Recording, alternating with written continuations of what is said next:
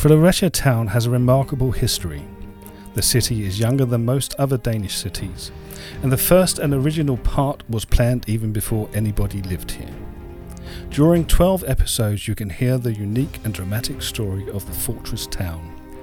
Welcome to Fredericia Town and Fortress. In this episode, the free town of Fredericia and the town churches, the Catholic Church.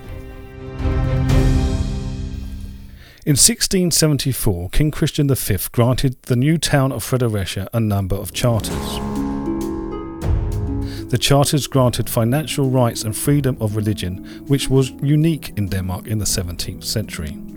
Fredericia enjoyed this special status in the Danish kingdom up to the introduction of the Danish constitution on June 5, 1849, where freedom of religion became a right in the entire kingdom. The 17th century was not a time of religious freedom in Denmark. After the Reformation in 1536, it was stipulated by law that every citizen had to profess the evangelistic Lutheran belief, just like the king. If you professed any other belief, it would mean banishment or, in the worst case, a death sentence. Because of the freedom of religion in Fredericia, they allowed all Christian beliefs as well as Jews to settle in the town. They were allowed to build churches, and the Jews were allowed to build a synagogue. Fredericia was appointed a religious free town in order to woo new inhabitants it was difficult for the new town to attract inhabitants, and the freedom of religion was therefore introduced with the aim of wooing affluent merchants, craftsmen, and other useful and hard-working individuals, who it was hoped would then take out a trade license in Fredericia.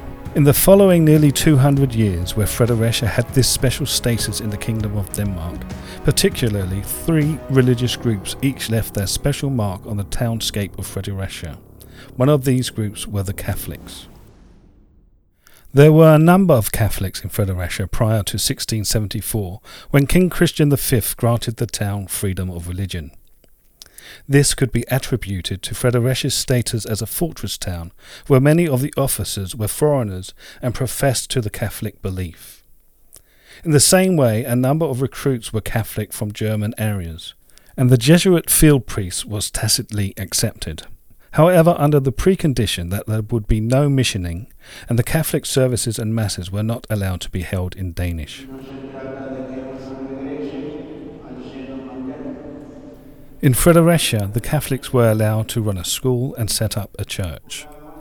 It was also dictated that the fathers in Fredericia were to be of service to the Catholics in the rest of Jutland and on the island of Funen, as well as the duchies of Schleswig and Holstein but they were still not allowed to do any missioning. The law dictated that in marriages between a Catholic and a Lutheran, the children had to be brought up in the Lutheran belief. The Catholic community was allowed to build a church in 1686, but for many years they held their services in private homes, and the Catholic Church was not actually built until 1767 after receiving a large bequest. The church was, however, subject to a number of restrictions. From exterior, it had to look like a common community house and not a church. In 1865, this was the only church in Fredericia with permission to add a tower. This became an option after the Danish constitution in 1849, where the freedom of religion meant that the Catholic parishioners were allowed to let the church look like a church. They were even allowed to ring the bells.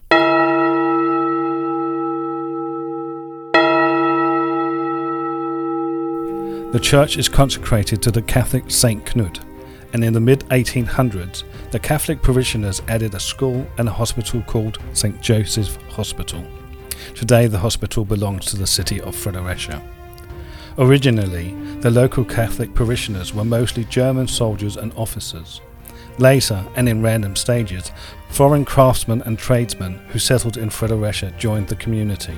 The Catholic community is still active in Fredericia today. You have heard Fredericia Town and Fortress. The podcast is produced by Format Media and is written by Museums in Fredericia, narrated by Martin Seymour. We hope you would like to hear the other episodes. Thanks for listening.